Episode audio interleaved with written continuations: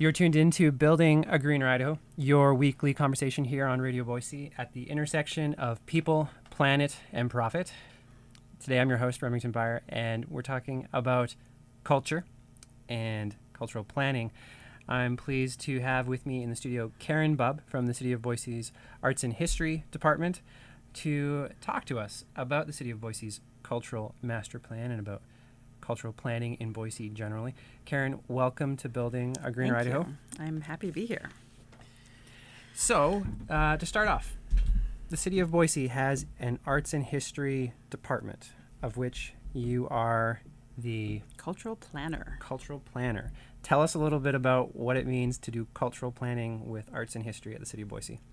Well, the I think it might be helpful for your listeners to back up a little bit and talk about the Department of Arts and History because it's actually kind of an unprecedented um, uh, organization. We're a full department at the City of Boise. We were created in 2008 by our City Council and Mayor Dave Bieter, and we grew out of an interest in the city that the city had to really focus on on the importance of our history and the importance of our culture um, of the arts as a central part of the city, and to move us out of the mayor's office, which we where we had been as as divisions, and create a full department that could support the work that we do.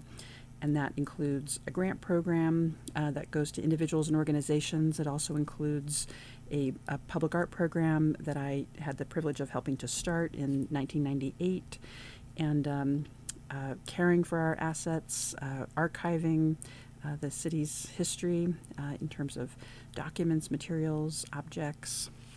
So, this uh, department, which is headed by Terri Schorzman, um, is a, a, really unusual um, and innovative um, element at the city of Boise. And I'm just going to ask then so, other cities in Idaho or other uh, sister cities of Boise, do they also have arts and history departments, or is this really something quite unique? It's quite unique. There are other places that have a cultural um, uh, division, but it's oft, often in an economic development wing or in the Parks and Rec or under libraries. It's very rarely it's a standalone department, and it's also very rare that you combine art and history. So I think the our, our concept of what culture is is uh, really, really grows out of that um, vision of that we are connected to our history. Mm. Um, there's a really awesome line in the cultural master plan to define culture. And while I'm, I'm looking up, I'm sure you can beat me to it. Um, Culture is our collective beliefs and customs expressed through visual art, history, literature, theater, dance, music, food, architecture, media, design, and fashion. So when we use the term culture, we're really referring to all of these expressions.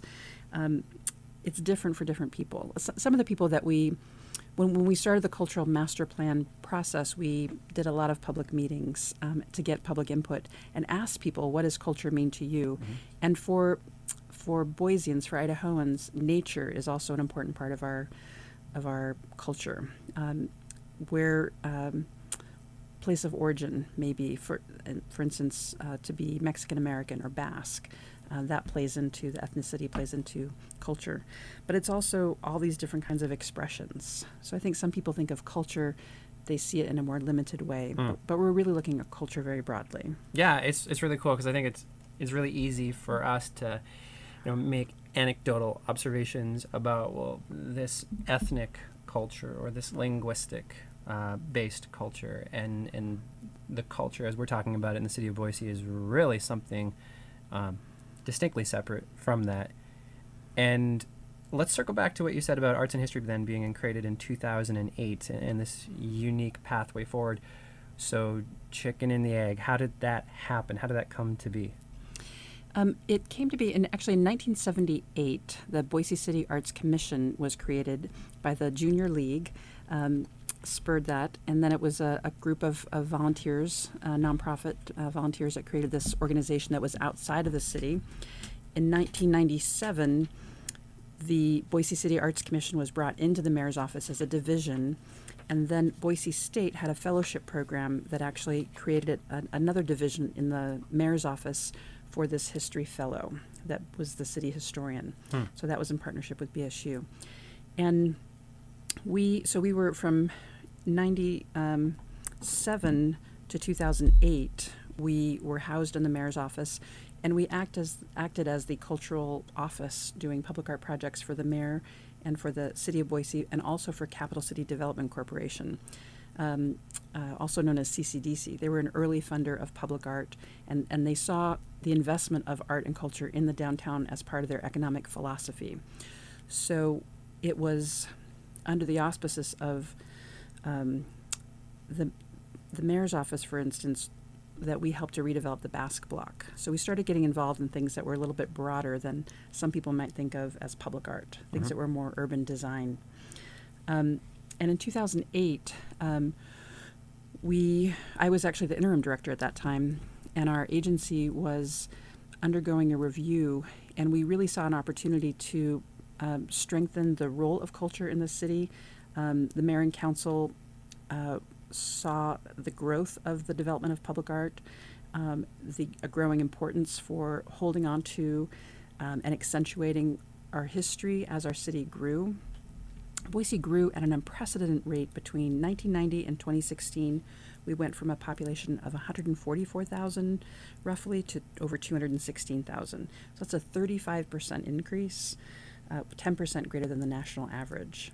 So there was a desire from our, our uh, political leadership to hold on to what makes Boise precious, Mhm. um, but also to be able to grow Hmm. and change um, as our city grew.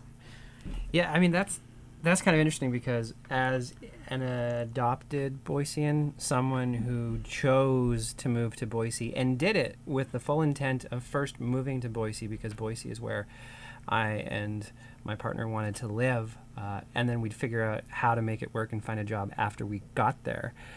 We had visited um, Boise a few times because she grew up here, and we knew we loved the culture, and we knew that uh, in moving here, or I knew in moving here uh, as a transplant, that the culture of Boise, at least how I understood it, a, a limited um, sense back then, was something that I could uh, buy into and something that I would enjoy contributing to.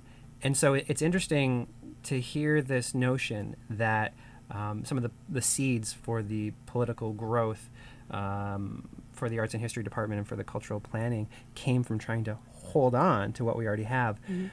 And then um, it feeds into the notion that people already recognize that, hey, what we have in Boise is something good and they're coming and they're going to contribute to it and strengthen it. Uh, that that was very um, meandering and perhaps not specific to any one point, but I, I appreciated you sharing that. I, you know, I appreciate you sharing that. I think what you're saying is that you recognize that there is a, a culture to value here, and that it was distinct and unique and important, and um, and that's part of what drew you here, and that's part of what makes you want to be a part of that. Yeah, yeah, and actually, you know, when I think about downtown Boise, and this is Radio Boise, so we're not Boise centric. We have love for Caldwell, uh, Nampa, Meridian Eagle, and all the other cities in the valley. But in downtown Boise specifically, I'm thinking about you mentioned the Basque Block and investing in art there and culture there. And it takes all of two minutes to walk from the Basque Block to the Grove Plaza. And then from the Grove Plaza to start walking down 8th Street. And then to get to the Capitol Mall complex is another three to four minutes. In, in 10 minutes, you can traverse through four distinctly different feeling zones. Um, and I I feel like the, the culture that one can perceive and one can sense when moving around downtown Boise is something that's more than just visual art on a utility box or, or a plaque uh, in memoriam to some past event. We're, we're living it when we're walking around. And it, it seems to me that we've done a good job in Boise here, or let me try to say that it seems to me that the pedestrian friendly or, or human scale friendliness of the blocks in downtown Boise lend itself to art and culture. And that, as you put it, um, the need to talk about urban design and whether or not it is um, easy for people to navigate through these different areas is so important to maintaining our culture and to celebrating and participating in it. I agree. I do. That um, I want to go back to um, how we kind of got to planning, which is um, our we our we were founded in um, as a department in 2008. Uh, Terri Schorzman was hired as our director, and she has a really strong history background. She started planning immediately for our sesquicentennial, which was in 2013. And uh, she did a number of really important things. One of the, the most important was to create the Sesqua Shop, which was on Main Street. She created a venue and hired staff to support um, and engage the community in a, in a way that we'd never really done before. There were hundreds of events that were tied into the Sesqua Shop that were about celebrating the diversity of what makes Boise Boise. There were think and drink events, fettuccine forums. There were a local merchant program where merchants made products. We did art artworks that celebrated the history of different people who hadn't been celebrated before, like Jesus Urquides. The the and then we had a huge party at the end that brought everyone in. And the Sesqua um, Centennial really demonstrated kind of the last 150 years, like what have we done that's great in the last 150 years? And it gave us an opportunity and all the different city departments and community groups a chance to celebrate and talk to each other about what makes Boise great. And then when that was done, we wanted to look forward and say, well, where are we going? What's that story look like? And that is what kind of drove the decision to decide to make a cultural plan and to do cultural master planning. And that was important in that we recognized it was we were at this kind of juncture where we needed to tell the story in one place about how did our history come to be what it is how did our culture develop and then really look at reducing the siloed environment of all the different cultural organizations um, to look at how private businesses and, and entrepreneurs contributed to this culture, how government contributes, and have that community wide conversation about where do we want to go now. Great. Well, let's talk about where we want to go now. Um, if you're just tuning in, my guest today on Building a Greener Idaho is Karen Bubb, and we are talking about uh, cultural planning with the City of Boise. I'm your host, Remington Byer. You're tuned into Building a Greener Idaho. We're going to continue the conversation after this brief message.